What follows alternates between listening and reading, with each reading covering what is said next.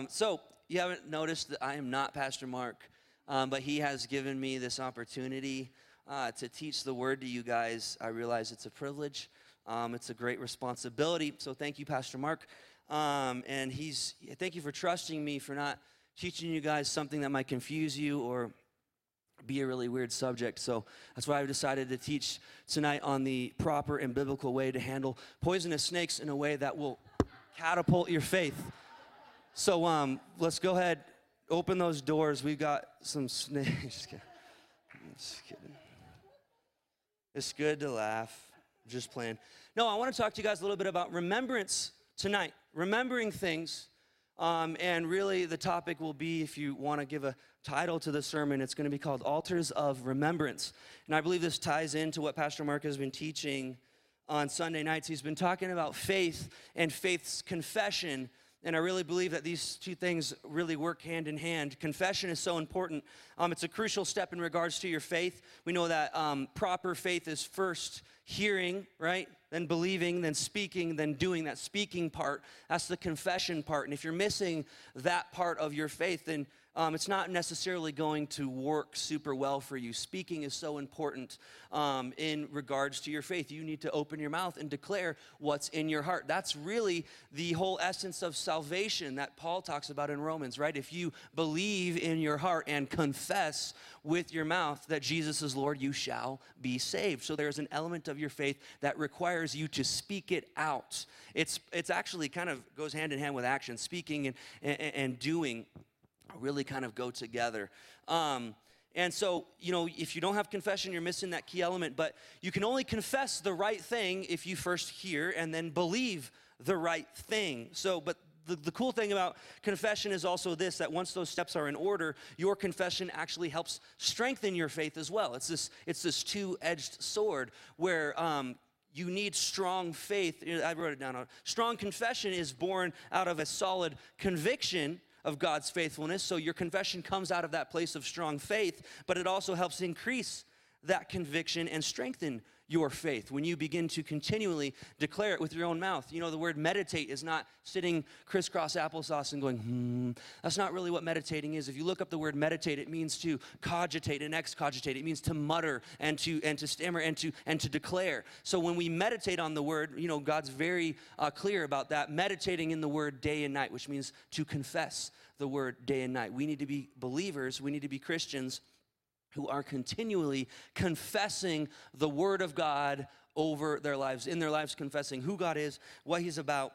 Um, so, again, strong confession is born out of a solid conviction of God's faithfulness, but it also helps increase that conviction and strengthen your faith. We must be speaking and speaking faith, right? And it's more than just declaring what I want by faith. That's not really what confession is about.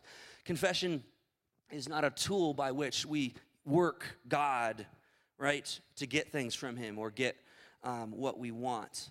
And I'm not against confessing the promises of God over your life. If you, if you read Mark 11, uh, 22 through 24, there's power in confession. You can speak to mountains and watch them move in your life. But again, that's according to the Word of God. That's according to promises that are clearly lined out in His Bible. So I, I, I want to just clarify I'm not against confessing, but it needs to be in the right order. And if you heard me teach a few months ago, I talked about, I had a message called uh, Purpose and Promise, or What's the Big Idea? And I, I kind of proposed this for you that really faith is not about increase in things, it's about increase in relationships so you can be more obedient to the Lord. Without faith, it is impossible to please Him, and we please Him by obeying His word.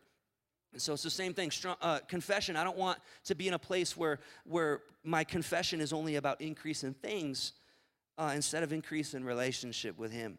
I want my confession to first be about who God is and who he is to me. I want my confession to declare of his glory and to declare of his majesty and declare of his worth, right? And his kindness, his love, his mercy, his faithfulness towards me. Those are the things that we should be confessing. Imagine if you did that every single day for a month. You confessed those things. You kind of left out the needs, wants, desires, because newsflash, God already knows what those are right? It comes back to the Matthew 6 33 times. Seek first the kingdom of God and his righteousness, and all these things will be added unto you. What are those things? The needs, the wants, the desires. Sometimes we put those first, right? Promise and, and purpose. The purpose of faith isn't to get things, the purpose of faith is to, to, to be pleasing to the Lord. And so it's the same thing with confession. I don't confess what I want, I confess who He is because He knows what I want and what I need, and He desires to give me the kingdom. So we need to have it in the right order. In the right order. Um, there's a balance. Both are important. Confessing promises over your life, confessing who He is in your life. You just need to have it in the right order because at the end of the day, um, it's about trust, it's about His will, and it's about His way in your life. And I'll give you an example. Um, I have a truck, and if I were to go out of town and I threw Jerry the keys, I say, hey man, um, I know you like Toyotas. I got a Toyota. We bond over that. Um, so can you just watch my truck? I know it's not going anywhere, but just take care of it while I'm gone. Can you please wash it?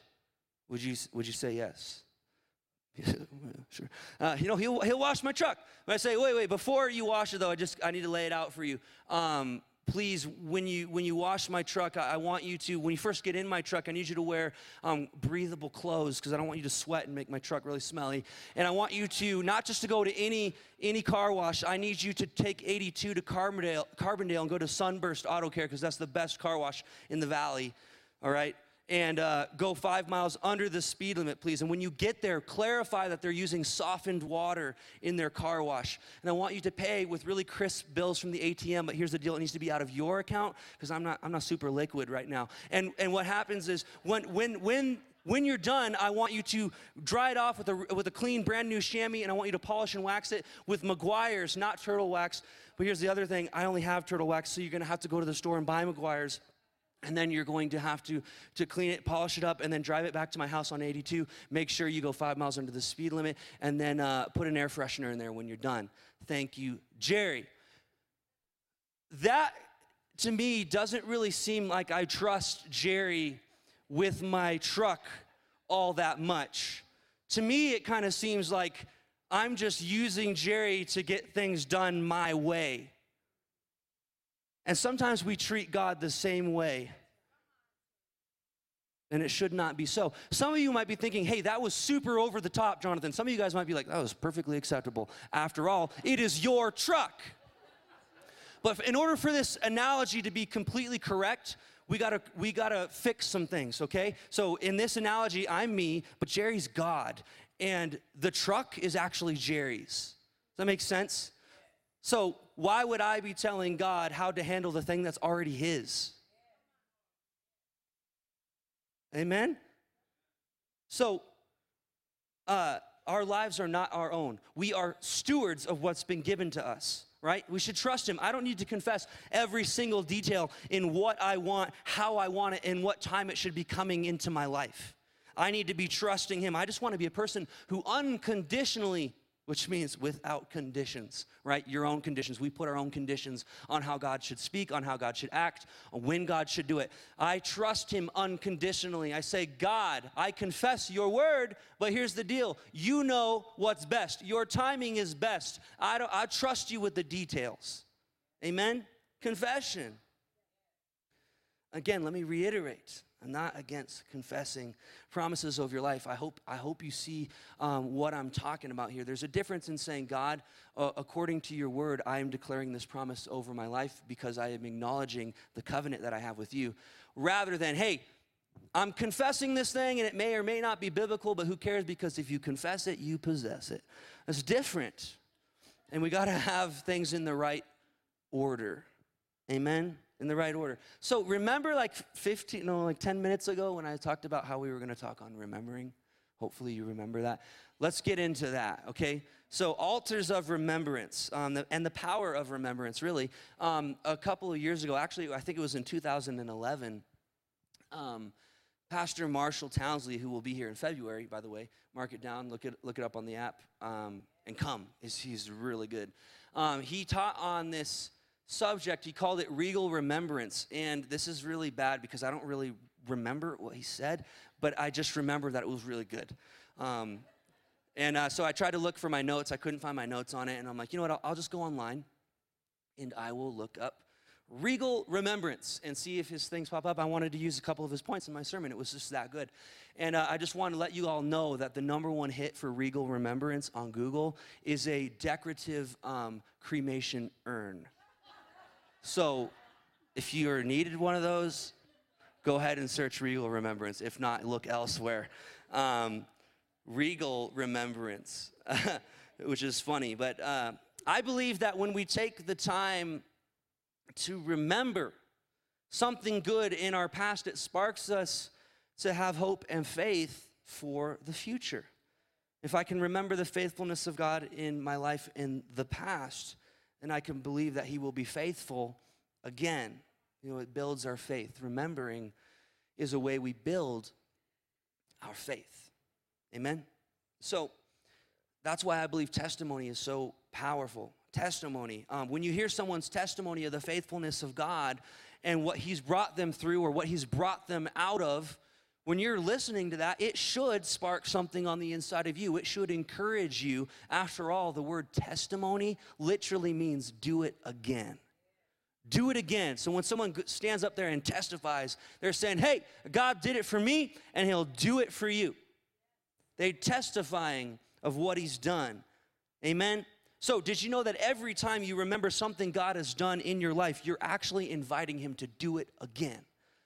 Remembering is so powerful. This is what Revelation 19:10 is about. This is one of my favorite scriptures. Revelation 19:10 says this that the testimony of Jesus is the spirit of prophecy. The testimony of Jesus is the spirit of prophecy. So, what, what does that mean? The testimony of what Jesus has done for me, when I testify of what he's done, I'm actually prophesying that he'll do it again in my life. The testimony of Jesus is the spirit of prophecy, remembering what he's done and prophesying that he'll do it again in your life. Amen? Remembrance builds our faith. So, um, in Jewish culture, remembering is, is, is really important, not just in biblical culture, but even in, in modern day culture. And I'm not going to pretend to be a scholar uh, on Jewish customs, but I know that they have seven feasts every single year that are super important, and, and they're mostly about remembering what God's done and what God's delivered them from. That's what the Passover is all about the deliverance from Egypt, right? And so God is in the business of having his children remember you see, the Jewish nation was taken out of Israel and into captivity, and one of the only ways that they were able to maintain their identity was to remember. Was to remember. Um, it was so important for them to remember who God was, what He had previously done for them, and what He had promised them that He would do. So to remember. So it's extremely important also because God told them to do it right? So, why do we tell people to remember something? This isn't a trick question. Why do we tell people to remember? You can shout it out. This is an interactive service. Again, we're handling snakes at the end. Um, why? Well, this important so they don't forget. Usually it's because we think that person's gonna forget. My mom told me so many things when I was a kid. Remember, remember, remember, because I was the king of forgetting. But God is the same way. He knows it's kind of human nature for us to forget. And so He told His people, remember, remember lest you forget, right? You read all through the Old Testament, Exodus and, and Deuteronomy. He, he, remember the Lord your God. Remember lest you forget. Deuteronomy 4 9 in the contemporary English version. I'll just read it for you. We don't have that translation, but it says, You must, this is God talking. He says, You must be very careful not to forget the things you have seen God do for you keep reminding yourselves and tell your children and your grandchildren as well, right? It's natural for us to forget. God knew this, and there's actually two reasons why we forget things. I want you to write these down. There's two reasons and why we tend to forget God and His faithfulness. We forget Him because of success, and we forget Him because of pain, okay? We forget him because of success and because of pain. Success will make you believe that you did it on your own. And pain will make you believe that God never cared or God was not around. And both are lies. Listen, in Deuteronomy uh, chapter 8, God warned Israel about the pitfalls of success. He said in Deuteronomy 8, he basically said, Hey, if you obey me, things, I'm paraphrasing, things are gonna go very well for you. You're gonna eat the fat of the land, you're gonna have more than enough, right? It's gonna go well for you. You're gonna have a lot of livestock, you're gonna just, you're gonna be okay, right? And uh, he said, but be careful because there's this pitfall of success, and you might get into this place where you think it was me who did it all along. I did this. Look what I've done, right? And he said, remember, no, no, no, no. I'm the one who took you out of Egypt. I'm the one who sustained you in the desert. You remember when you were crying out in misery because you thought we were going to starve? Yeah, yeah, yeah. I brought the manna. I brought the quail. I was the one who sustained you, and I'm the one who gives you the power to get wealth. So do not forget, because God knew success will make you forget of his faithfulness.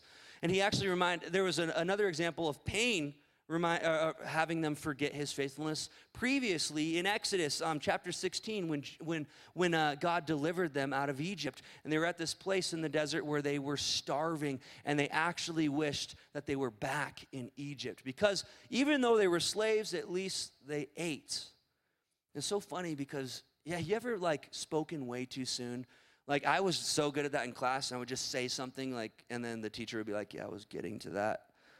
Just be quiet, please." I'm like, oh, okay, sorry. Um, yeah, God had a plan all along. He was going to give them manna all along, but they they were like, "God, just like we're starving. You left us out here to die." It's like we should have been back in Egypt, and how quickly they forgot of the faithfulness of God because of their own pain. So, success and pain are reasons why you forget about the faithfulness of God. Again, they, they complained, and this kind of reminds me, it brings me back to one of my previous points of wanting God's promises in your own way. You know, it's like, God, deliver me. Ugh, ugh, not that way. Not like that. No, I wanted it to be this way. I wanted it to be my way. I didn't want manna, I wanted filet mignon. I said, feed me, but not like that. Right? Be careful.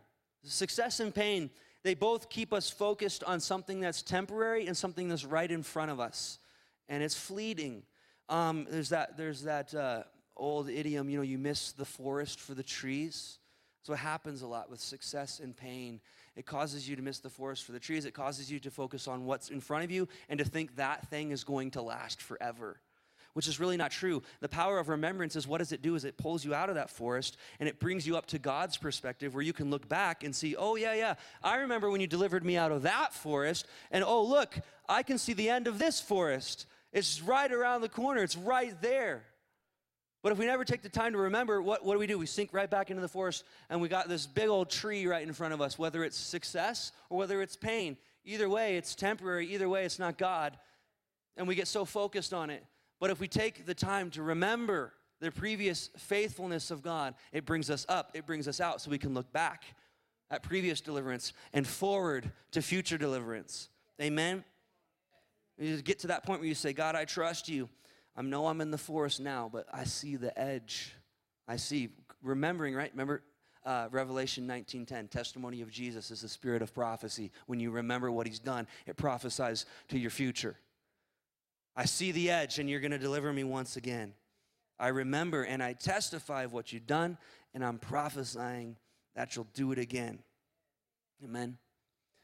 Um, y'all remember the old hymn, uh, Come Thou Fount of Every Blessing? You might be surprised that I know that because um, I'm young. Oh, I was going to tell a joke and I forgot it. I'll tell you this joke. You know, they say when you get older, your memory is the first thing to go. That's not true. I don't remember what the first thing to go is, but it's definitely not that. And I know I'm too young to say that joke, but I forgot to say it. Oh well. Um, anyways, you will remember in Jesus' name. Um, funny story. I'll just say this too. My mom, my dad, he had a str- he struggled with remembering things, and so my mom was reading Proverbs. Um, I can't remember the. I think it was Proverbs ten and there's a there's a passage in there that says the memory of the righteous is blessed. It's not talking about your memory at all. It's really just talking about like your legacy. Um, but anyways that's so what's the cool thing about the word of god? Even if you might not necessarily know when you attach faith to it god can still bring it to pass in your life. Um, and it was so funny because she's like i'm just going to declare this over brian. The memory of the righteous is blessed. You're righteous. Your memory's blessed. You can remember things. And he did. He started to remember a bunch of stuff. And then i remember one day somebody burst her bubble. They're like, that's not what that means. She's like, uh, well, it worked. Amen. Yeah, the memory of the righteous is blessed. So, the old hymn, Come Thou Fount of Every Blessing. When I was in middle school, I went to a private Christian middle school called Alpine Christian Academy in Basalt, Colorado. It's no longer there. Um, but it was very instrumental in making sure I wasn't a um, total wreck when I was growing up. Uh, and I remember every single Wednesday we would have a chapel. And uh, we had a pretty strict dress code, but on, on uh, Wednesdays, I had to wear like a suit and tie. And I was like in sixth grade in this oversized suit. like, oh. And uh, I remember every single Wednesday we would sing all these old hymns. We'd sing Be Thou My Vision, which is like my favorite. And then every other week, basically, we would sing um, Come Thou Fount of Every Blessing. And we'd get, um, we'd get to the second verse. The second verse, you know what I'm talking about? Here I raise my Ebenezer. You know what I'm talking about? You're by thy great help I've come. Uh, I'd get to that and I was like, I don't know what that means. As far as I was concerned as a sixth grader, Ebenezer was the name of a grumpy old man uh, in a Christmas carol. And I had no intention of raising, raising him up, right? And so I wasn't to go around to all, the old people I knew. Is your name Ebenezer? Is your, oh, it is? Okay. I'm to lift you up. I didn't know what it meant, but we sang it every other week. Uh, Here I raise my Ebenezer. So it was only recently, not too recent. It was like this afternoon. I'm kidding. Uh, it was only recently that I understood what that word Ebenezer meant. And uh, I thought I would talk about it tonight. Um, we really see the first account of Ebenezer or, or an Ebenezer being used um, in 1 Samuel chapter 7. And this is when Israel was under attack. When were they not, right? Um, by the Philistines, and they were going into the land of, I forgot, Mizpah. And um, the Philistines caught wind of it and they were going to attack them. And Samuel was the prophet over Israel at the time. And they're freaking out. They're saying, uh, Samuel, this is bad news. Can you please just like lift up a little prayer to God for us and make sure they don't kill us? So uh, that's what Samuel did. And actually, what was really cool, you read this account in, in, in 1 Samuel chapter 7, is how they won the battle is basically God just shouted like as loud as he could. And it was like so thunderous and so powerful that it confused the Philistines, disoriented them, and they got their butts whooped by the Israelites. And after that, um, Samuel uh, erected what was known as an Ebenezer. And uh, you can read it in uh, 1 Samuel chapter 7 and in verse 12. So after the battle, Samuel builds this altar of remembrance. Uh, verse 12 Samuel then took a large stone and placed it between the towns of Mizpah and Jeshanah. He named it Ebenezer, which means the stone of help. For he said, Up to this point, the Lord has helped us. So that word Ebenezer is, is uh, the Jewish word for stone of help. Here I raise my Ebenezer. Here by thy great help I've come. It means a lot different to a sixth grader if they understood that. Um, it's saying, I'll raise this altar of remembrance, knowing that you are the stone of help. Amen. We see another example of an Ebenezer or an altar of remembrance in Joshua chapter 4 when God parts the Jordan River so they can cross on dry land. And at the end, um, God instructs Joshua to erect another altar of remembrance, or we, we might be safe to say, we call it just an Ebenezer, right? In verse 21, then Joshua said to the Israelites, so they already done it. What he did is actually he took one person, one man from each tribe, so 12 men, and they all gathered really big stones and they placed it at the bank. And then Joshua actually placed more in the river. Um, but they said, This is the altar of remembrance. Verse 21 Then Joshua said to the Israelites, In the future, your children will ask, What do these stones mean? Then you can tell them, This is where the Israelites crossed the Jordan on dry ground. For the Lord your God dried up the river right before your eyes, and he kept it dry until you were all across, just as he did at the Red Sea. Which is so cool because it was that same type of deliverance. The, the, the Israelites that crossed the Red Sea, they died like after 40 years, and it was like a whole new batch of people, and God got to show them the same type of deliverance um, to them as well. I thought that was really cool. Um, when he dried it up and we had all crossed over, he did this so all nations of the earth might know that the Lord's hand is powerful, and so you might fear the Lord your God forever. So he's instructing them to build these altars of remembrance. There are um, a lot of other instances in the Bible as well. I'll just give you some references. Um, when God promised that he would always be with Jacob in Genesis uh, chapter 28, um, when God rescued Jacob from Esau in Genesis 33, and then they, and then they had another one in uh, uh, chapter 35. It was another remembrance of when God delivered Jacob from Esau, um, when God uh, defeated the Amalekites in Exodus 17, and when God gave the Ten Commandments to Moses in Exodus 24. So God is very much concerned with looking back and remembering his faithfulness. Amen. Um, he's very concerned with it. Exodus uh, chapter 20, uh, verse 24, uh, God is instructing them. He says, The altars that you make for me must be simple altars. Sorry, I have the wrong, I gave you the wrong translation. Um, the altars you make for me must be simple altars of earth. offers on such altars your sacrifices to me, your burnt offerings, your sheep and your goats and your cattle. And here's the cool part build altars in the places where I remind you who I am, and I will come and bless you there. Let me read that again. Build altars in places where I remind you who I am, and I will come and I will bless you there. That is a powerful statement from God. Building altars in places where He reminds us of who He is. And He will come and He will bless us there. So every time we're in a place that reminds us of His faithfulness, we should be building an altar. Every time He comes through for us, you should be building an altar. Every time He proves His faithfulness, every time He delivers the victory in your life, you should be building an altar. And when you do, and you look back and remember that, when we take the time to reflect and to look back to visit that altar, it says that He'll come and meet you right there and He'll bless you. And here's just my opinion it's Jonathanology. I can't really prove it. But when He talks about, I'll bless you right there, it's what I talked to you about before. When it comes to testimonies, when you hear a testimony, it should spark some faith in you. I believe that when you revisit that altar of remembrance, the Lord coming and blessing you is that reignition of your faith, that stirring up of that hope on the inside saying, Whoa, God is delivering the victory for me today. That's that blessing, a reignition of hope, a reignition of faith. Come on. Right? That's just my opinion. But it revitalizes, it restirs it back up in you. And if you're struggling, right, and you don't think you're gonna make it, look back, right? Go back to that altar of remembrance. Maybe you haven't built any in your life yet. Today is a great place to start. You know, you wanna know the best time it was it is to plant a tree? 25 years ago. Second, second best time is right now. Right now. So you haven't built any altars, that's okay. Well, this is the great thing about the Word of God. There's already tons of accounts of the faithfulness of God, altars of remembrance that have already been built that you can look back upon as a believer who has the Word of God, the written Word of God. Hey, just to plug in uh, a, a, a shout out have the written Word of God.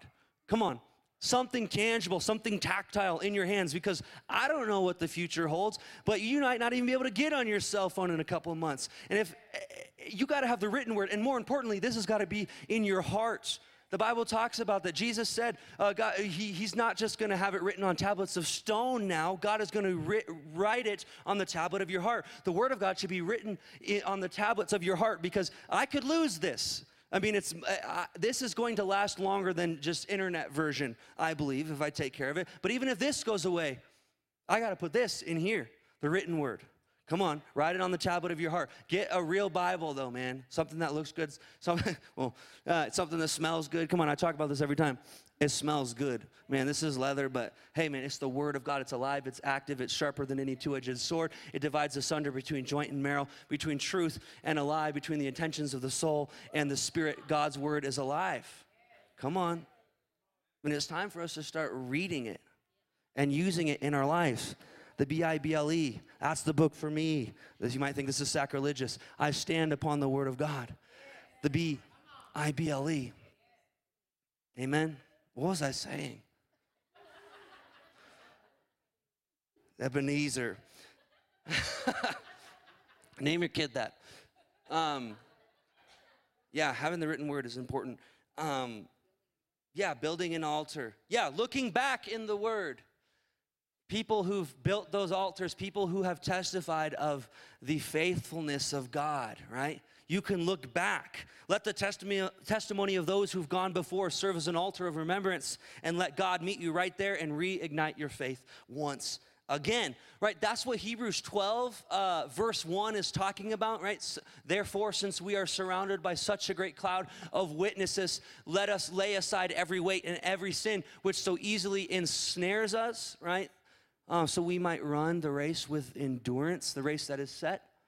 You know, that's not talking about like when it says we're surrounded by such a great cloud of witnesses. I'm sorry, I'm not giving you guys any love. I keep walking over here. Hold on. Camera guys, thank you. Um, since we're surrounded by such a great cloud of witnesses, you know, that's not talking about a bunch of people in the grandstands of heaven going, yeah, run, woohoo, go for it, yeah, yeah, don't trip, good, good job. No, no, no. What it's talking about is like a legal setting. Imagine a courtroom right? We're surrounded by such a great cloud of witnesses, which means in a legal court of law, those people that went before us could take the stand as an eyewitness to the faithfulness of God and testify that He has been faithful in their lives, right? Abraham and Isaac. Come on they can testify. They're, they take the stand in a legal courtroom and say, I am an eyewitness. I don't know what you're saying. I don't know what the devil's trying to tell you. I don't know what your past experience is trying to tell you. I don't know what traditions are trying to tell you, but I have an eyewitness account that God's been faithful, and I'll take the stand and I'll swear, uh, to, you know, I'll be under oath, and I will tell you, I will testify that his word is true and that he's been faithful in my life. And guess what? God shows no partiality. So if he's been faithful to me, he'll be faithful to you. I am a witness to God's faithfulness. Amen. Hebrews 12 1. Woo! Glory to God. I preached way too fast. Um, I was gonna bring it, but I d- I didn't. I have this watch um, that my parents gave me when I graduated from Bible school. And I did a really poor job of honoring that gift because I've never worn it. Um, yeah, because the links are a little too, there's too many links in it. I have like little tiny wrists. Um, and so I just never wore it, but I look at it all the time. And uh, um, every time I look at that watch, um, it brings me back to that time when I graduated. I remember we when it was given to me, I remember we were at Carrabba's and I had chicken marsala, which was really good. And uh, they gave it to me and they said, This is signifying um, this milestone in your life. And so that was a token that was kind of like an, an, Ebenezer. It was something physical that I could look at, um, and it would bring me back to that time in my life. And I don't know if you have any of those um, in your life, maybe something physical that you can hold on to. I've got a little box full of things that remind me of my dad and remind me of certain experiences that I had with my dad. I have like scorecards from certain golf courses that we played. I have little toys that he gave me as a kid. I have a letter that he wrote me. And every time I open that box, it brings me back to that specific moment in time and it reminds me, it correlates to that thing. And uh, Jesus did this beautifully at the Last Supper. Um, in the upper room with his disciples when, when they were taking communion. Do this in remembrance of me with those the, the, the cup and the bread were actually tokens um, of remembrance that would correlate back to his death. And that's why we continue to do it. You know and they had already they had already done that. They they take communion i mean because of the passover. The cup the wine already signified blood because the, the passover on the doorposts right? And there was there was already a significance of bread. But jesus said i'm establishing a new covenant with you. And so from this day on when you hold the bread it's my body. And from this day on, when you drink the cup, it's not just blood, it's my blood that was shed for you. And he, and he had that little that, that token. So every time, if I had enough foresight, we would have taken communion. That would have been cool.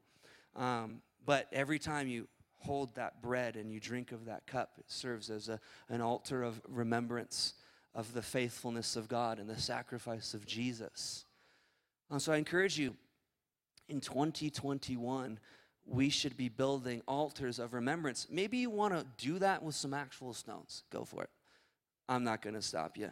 Well, you can also do it in the form of keeping a journal, right? Writing, or for the ladies, a diary. Um, keeping a journal, writing it down, writing down the faithfulness of God, because there will be a time in your life when you'll have pain and you'll forget. there'll be a time in your life when you have success and you'll forget. And those two things, if you're not succeeding, you're failing. And if you're not failing, you're succeeding. So it seems like pretty much all the time, you should be remembering the faithfulness of God. So we can have a lot of um, resolutions in 2021. I'm all about that, man, at least for the first two weeks. but um, why don't we make a resolution? No, not a resolution. How about just a goal to write those things down, to begin building those altars in our life that Ebenezer, a, a, marked point, a marked thing that says, This is my stone of help. This is Jesus is my stone of help. God is my stone of help. And this thing, this thing I've written down whenever I look at it, or this thing that I might hold whenever I look at it, it reminds me of the faithfulness of God and what He's done in my life. We begin to write those things down. Um, again, not just when times are tough, um, but every moment we should be visiting these altars in every single season and let us live in a continual and constant state of remembrance. That lets us, I believe that will watch our faith increase um, in 2021. A lot of things we want to see grow. Uh, faith should be number one. Um, faith in Him, faith in what He's doing, and faith that you um, are qualified. I'll say this too. Um, this isn't part of the message, but if you guys listen to Take 10 this week, I talked about living life out of the overflow. And really, again, your life is not your own. Back to that analogy of the truck. I mean, the truck really isn't mine. Um, actually, it's not, it's the bank's. um, but uh, my life is not my own. Um, and in 2021 and beyond, um, and, you know, it's been prophesied this is the year of the church. But it's not the year of the church to just feel good and just be like, woohoo. Um, it's the year of the church going out and being the church in the world and living life to the overflow. You know, uh, uh, I believe Paul writes this in the New Testament. He talks about God's grace being uh, poured out to you abundantly, um, that you might have all sufficiency in every season, and that you would be you would have plenty left over to give to others. And so it's so important to remain full um, because it's actually you don't give people what you don't have and that that fullness just imagine like this cup um, it could be empty it could be half full it could be three quarters full no matter what it is that's for you. And uh, really it's when that cup is full and begins to overflow uh, that's your witness to others.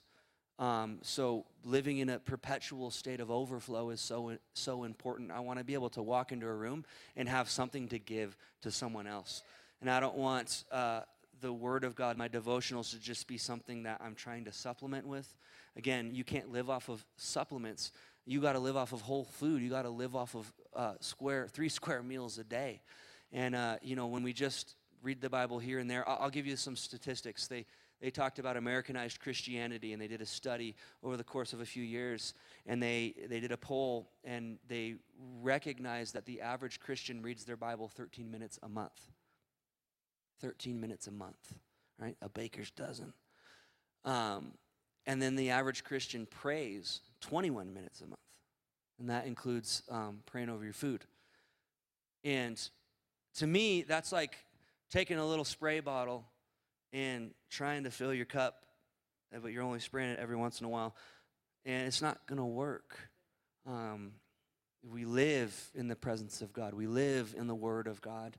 Um, it should be like living. It should be like breathing. You know, David said in the Old Testament, I, I hungered after your word, I devoured it, I consumed it, and I was, I was satisfied. And that's how we should be um, people who are continually filled, right? It says, be filled, you know, don't be drunk with wine, but be filled with the Holy Spirit. That word in the Greek is a, is a state of continuous action. So be continually filled with the Spirit of God. So it's something that we have to do. It's not just a one time thing. I, got saved when I was 12, I'm filled, done. No, no, no. Every single day, we're continually filling ourselves because things are not going to change unless the church gets out. You know, and in Proverbs chapter 11, it says that those who sleep during harvest are sons who bring shame. And I don't want to be asleep during the harvest. Guess what? The harvest season is now. The fields are white unto harvest and the laborers are few because the laborers are asleep. And we got to be full. We got to be awake. We got to be full. And we got to go out and do our job. And it shouldn't be a burden. It shouldn't be an obligation. But when you're that full of the word, you're going to love to do it. I'm getting a thumbs up. I don't know what that means. Huh? Oh, communion. We can take communion. Let's do it. I did not ask Pastor Mark for permission, but let's do it. Oh, he did. Perfect. Awesome. Thank you. I need to remember.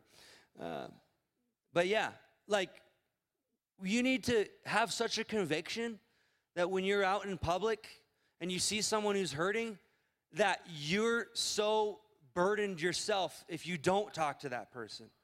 And listen, it doesn't come overnight. You might be thinking, like, I don't care about anyone except for me. I've been in that place recently. It's because the cup ain't full. You fill yourself up. You're not just filling yourself up full of the word, it's everything that comes with the word. So it's life, it's joy, it's peace, it's love, it's compassion, it's empathy, everything that Jesus was. Listen, Jesus said, Everything I am on this earth, you can be. Jesus was empathetic, Jesus had compassion. We can be the same way. Every encounter that we have with people should be an encounter with Jesus. Amen? So, again, you know, and I'm guilty of this. It's easy. I work at a church. It's like, man, I'm doing the work of the Lord. And then I go home, and it's easy to just get t- trapped in a rut. But you need to get outside of yourself, get outside of these four walls, and go minister to someone. And it might not be like preaching the gospel, it might be paying for someone's lunch or their groceries. It might be just telling them that Jesus loves them. It might be praying over that person. You see someone crying. You see, you know what's a really great time is on an airplane because they can't get away from you. So it's like captive audience, right? Uh, but just pray. Listen, pray to the Lord, and He will give you those opportunities. Actually, there's so many opportunities we just don't listen, and we're just not aware. But if you begin to start being aware, it will it will just happen, and God will show you. Talk to this person. Do that. Don't go there. Go here. Say that. Pray for that person. Man, that's what being the church is all about. Come on. I don't want to be a church that um, Jesus talks about in Revelation. He's like, you, you missed the mark, and so I'm taking your lampstand away. I don't want to be that. I want to have the lampstand. I want to be the light. Amen. Does everybody have their um, communion? I need to get one. It would be weird. Oh, it would be very weird if I didn't uh, have one. So you guys remember there's a pull tab, but it's two in one, so there's a little tiny one on top pull that one first. Um, so you have the uh, cracker, the unleavened cracker, um, ready, and then we'll do the cup. So, hold on, let me get serious again. Taking communion is such an important thing. And Pastor Mark taught on it a few weeks ago. We actually took communion. But he said that there's, you know, maybe just take a moment to reflect in your own life because uh, Paul talked about this. He said, A lot of you are feeble and weak, and some of you are even dying because you're not examining your own heart before you take this communion. Um, because it's not just a passive like thing. This is powerful. This is serving as remembrance of what Jesus did for us. And this is his body and this is his blood. And we're in covenant with him. We're in covenant with him. Amen which means everything that we have is His, everything He has is ours. We're in a covenant. We're in a 100 100 covenant, right? It's not 50 50, it's not 80 20, it's 100 100. And so just take a moment, real quick. Um, examine your heart for a second. Um, if there's anything that's in there that might be self seeking, that might be not pure, that might not be holy, there might be some bitterness, there might be some unforgiveness. Father God, we repent of that right now in the name of Jesus. I thank you um, that your blood um, has purchased uh, the uh, forgiveness for us. And you told us to forgive just as we've been forgiven. And you've forgiven us the greatest debt, Father God. Um, you paid the price for us. And so if there's anyone in our lives that we might be bitter towards, we might be operating in unforgiveness towards, Father God, we repent of that. We ask that you would create in us a clean heart um, and a spirit that's pure and holy and steadfast uh, towards you, Father God.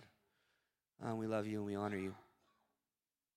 Thank you, Lord Jesus. And right now we just acknowledge your body um, that was broken and bruised for us. You laid over that whipping post and you took stripes for our healing. 1 Peter 2:24 says that by your stripes we've been made healed. uh, we've been made whole. And we acknowledge your body that was broken for us. And we don't take it lightly. Oh, Jesus. Man, I was just still in that uh, state of repentance. Forgive us, Lord Jesus, for not honoring this time and not honoring your sacrifice. Father God, we repent. Oh, Jesus, you're worthy. We love you. Ah. It's your body that was broken for us so that we might be healed. We take it. You said every time you do this, every so often, whenever you do this, do it in remembrance of me. So right now, we take the time to pause, reflect, remember what you put your own body through so that way we might be whole in our body. Jesus' name. Why don't we break and eat?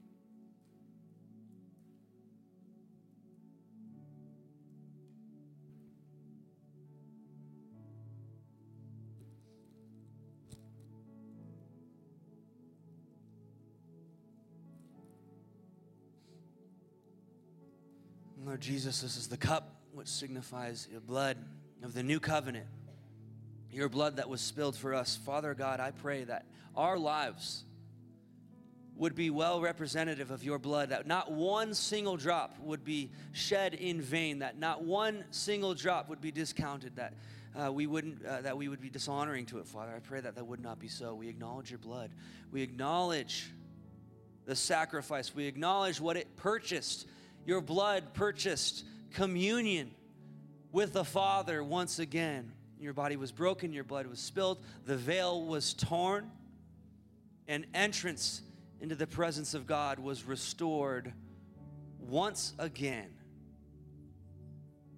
You said, as often as we take partake of the cup, that we would do it in remembrance of you. So right now, we acknowledge and we remember the blood of Jesus, which purchased covenant once again we thank you for it in Jesus' name. Let's take the cup.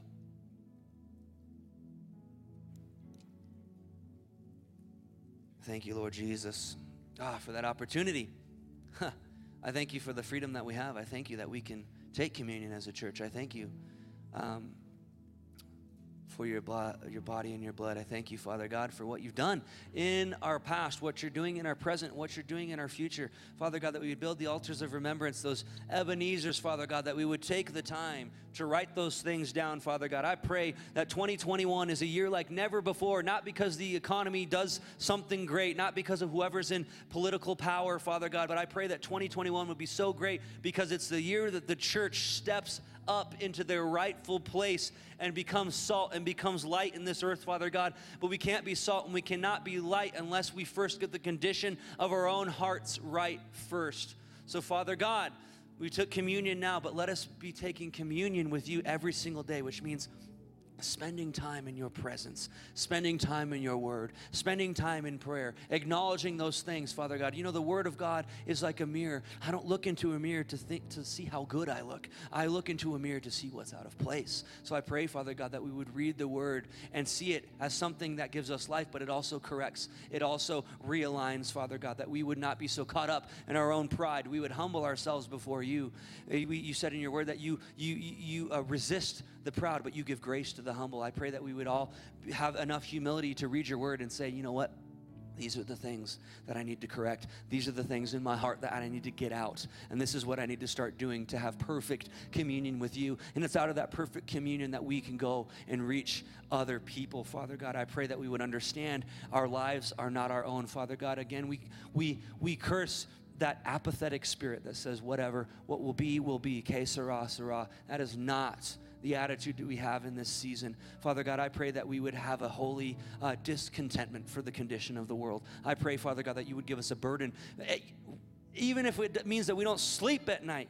Father God, you give us a burden for the city. You give us a burden for the lost. You give us passion You give us compassion for those who need, Father God, for those who are in darkness, that we would have enough compassion to reach into the darkness and pull them back into the light, Father God. We are salt, we are light. It's time for the church to rise up and start acting like it. So I thank you, Father God, for your grace. In Jesus' name, uh, your divine empowerment uh, whew, in our lives, that we might do what you've called us to do. I thank you that you don't call us to do something that you don't equip us for. And you're equipping us to be salt, you're equipping us to be light, you're equipping us to be the church. May we live lives that are holy and pleasing to you. In Jesus' mighty name. Amen. Amen. Wow. Thank you guys. Hallelujah.